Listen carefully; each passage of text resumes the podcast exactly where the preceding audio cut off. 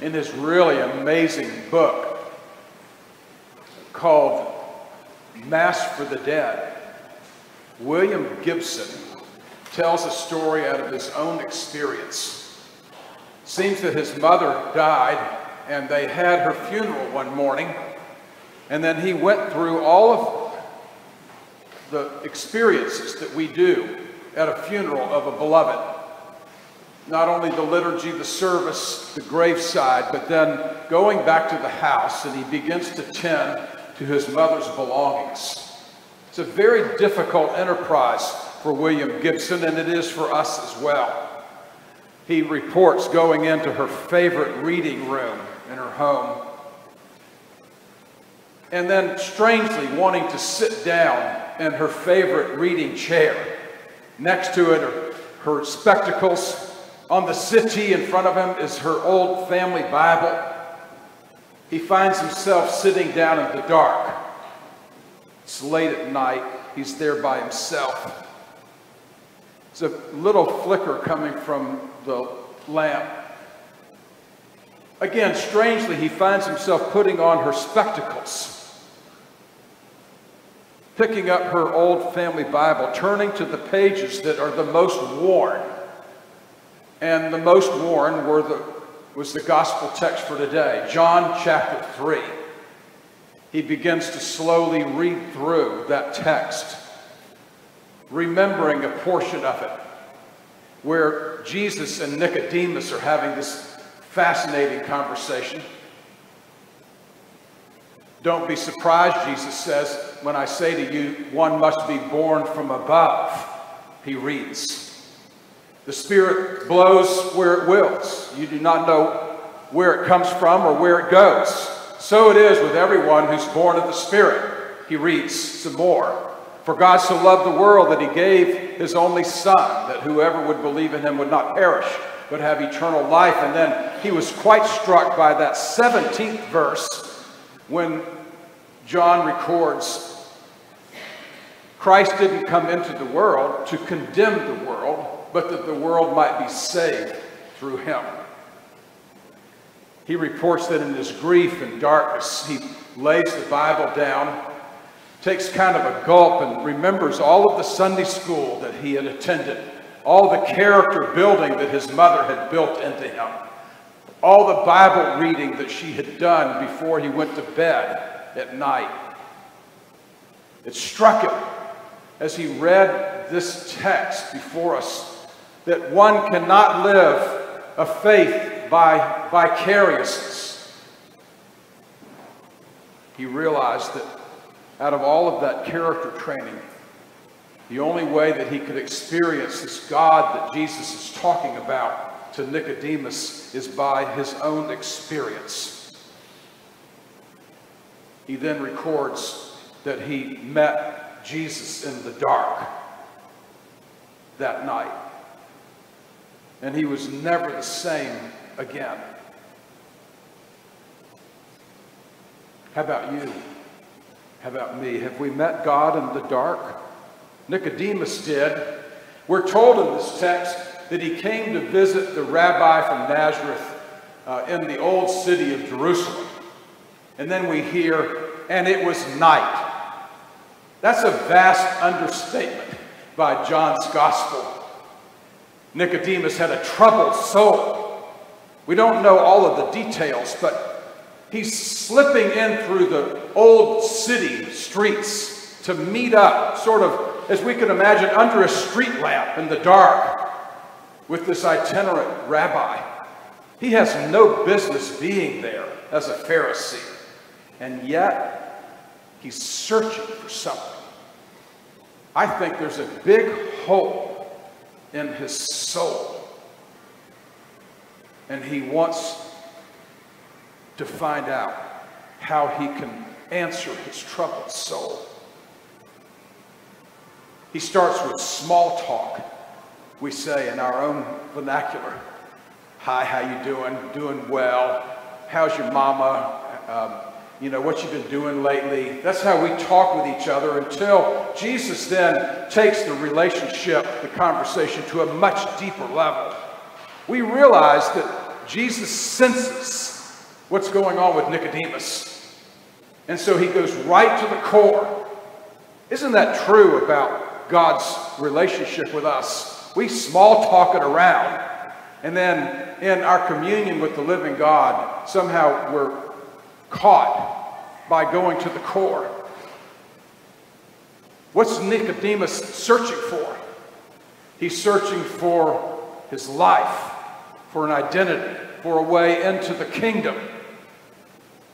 Jesus said, Don't be surprised if I say to you to enter the kingdom, one must be born from above. Ah, so that's it. Nicodemus is looking for a way into the kingdom. All of, all of his accoutrements, all of his structure, all of his rule keeping has left him empty. He's seeking for something deeper, long lasting, satisfying for the rest of his life.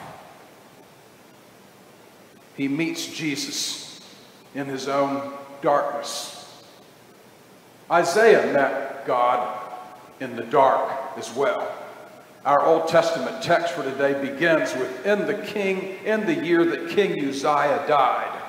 It was a difficult time in the history of Israel when Isaiah came into his call. The king had died, there was a new monarch coming into the throne, and there was a lot of uncertainty in the year that King Uzziah died. Isaiah shares a darkness with a lot of other people in Scripture. Jeremiah thought he was too young, he was in the dark. Moses was trembling by the bush. Gideon's ministry began in a struggle with the Midianites. Peter's ministry was formed out of denial and betrayal. Paul's journey was shaped in the wake of a violent persecution. He was the leader of it. In our own day, we meet up with the same realities, don't we? In the year that King Uzziah died, could be for us in the year that Pearl Harbor was bombed, or in the year that John F. Kennedy was assassinated, or in the year that Martin Luther King Jr. was murdered, or the morning of 9 11 or in the midst of a pandemic that sunk the world low and turned us up on our heads, or in the moments that we remember this weekend, those who were lost on the battlefield, the darkness of war, we remember their ultimate sacrifice for the freedoms we enjoy. It's this disturbing vision the psalmist talks about it in today's psalm. God's voice shakes the wilderness, we're told. The wilderness of Kadesh. It makes the oak trees writhe, the psalmist said. It's true with us as well. We have some of those moments.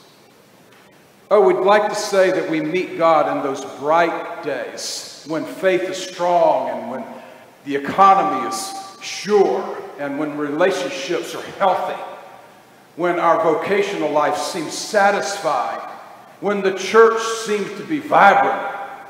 Oh, that's the time when we say, that's when we meet God, is in those bright, cheery, rosy days.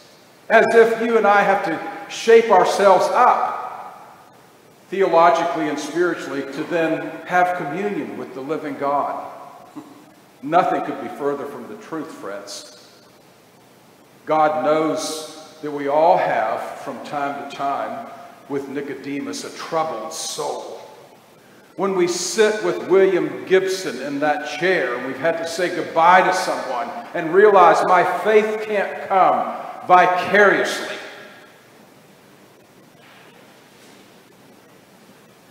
it's in those moments when we appreciate the most about how the triune God can meet us in those conditions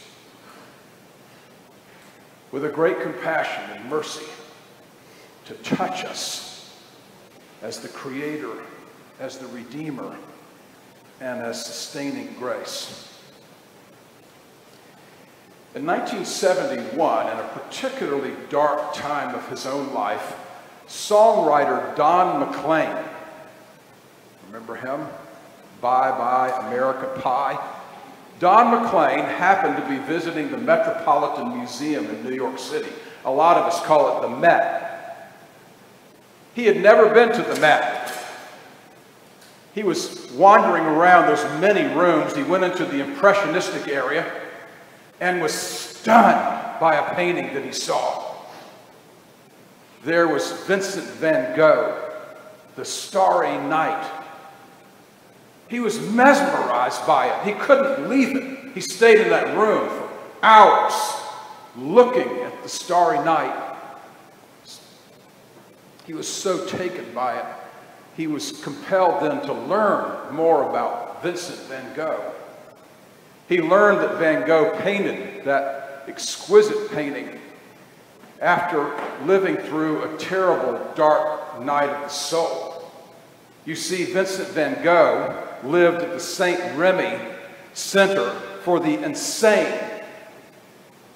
He had a little dark room with a window in one corner.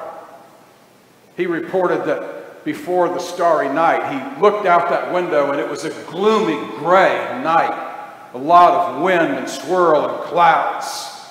And yet, through all of it, there were a couple stars that burst through. Vincent van Gogh saw that as God's presence. It gave him a sense of hope, even in the midst of an insane asylum. The next day, he began to paint the starry night.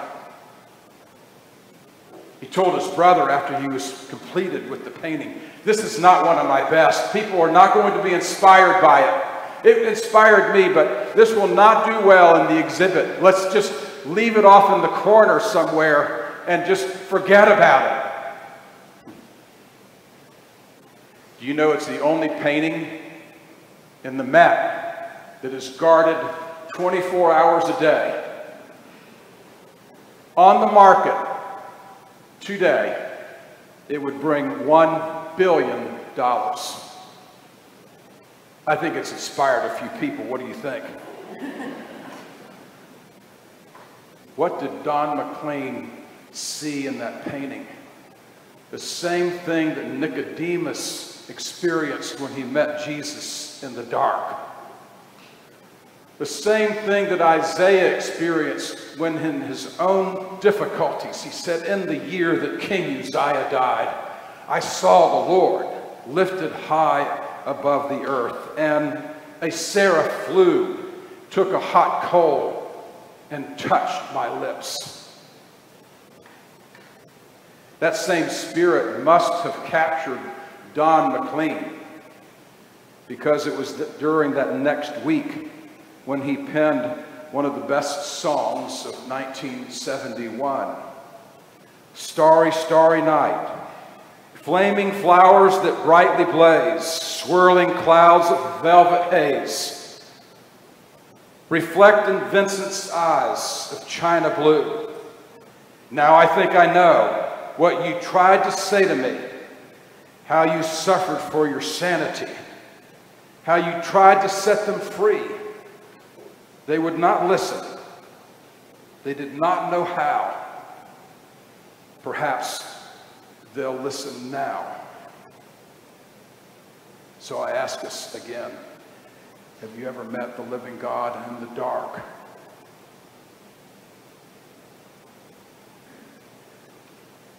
I can imagine on this Trinity Sunday, you and I standing uh, next to Nicodemus listening carefully.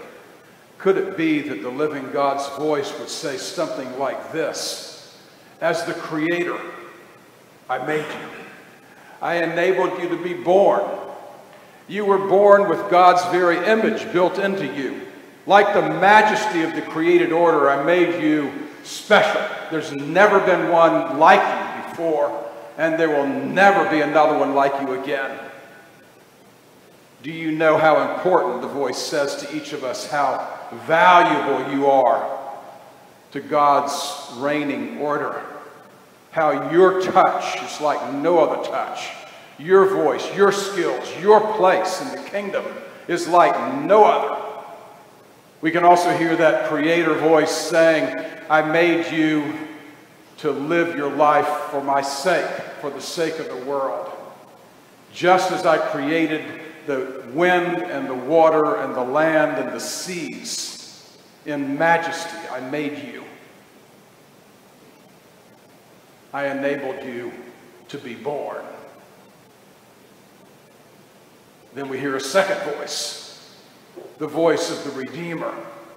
The Redeemer comes along and says, I know that life hasn't always turned out the way that it was in, intended to, that you've gone in some directions that you regret, that you live with some remorse, that some decisions have been made along the course of your journey that have done damage to yourself and to others. I want you to know how you are forgiven, how you can have a new start.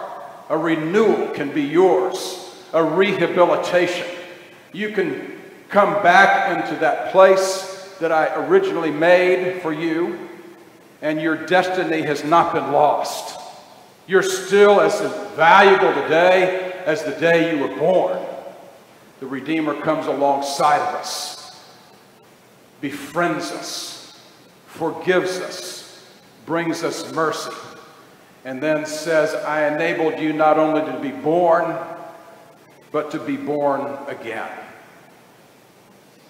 And a third voice comes alongside and says, I'm the, the voice of the sustaining grace, the wind of the Spirit. I blow myself in you. I animate your life. I give creativity. I enable your gifts to be used, your life to mean something in the world, and your touch to have significance for the larger world. Do you experience this wind as it's blowing in you, guiding and directing our life when we go off course to bring us back, to bring us back out of a pandemic and give us new chapters to live, this spirit, this sustaining grace?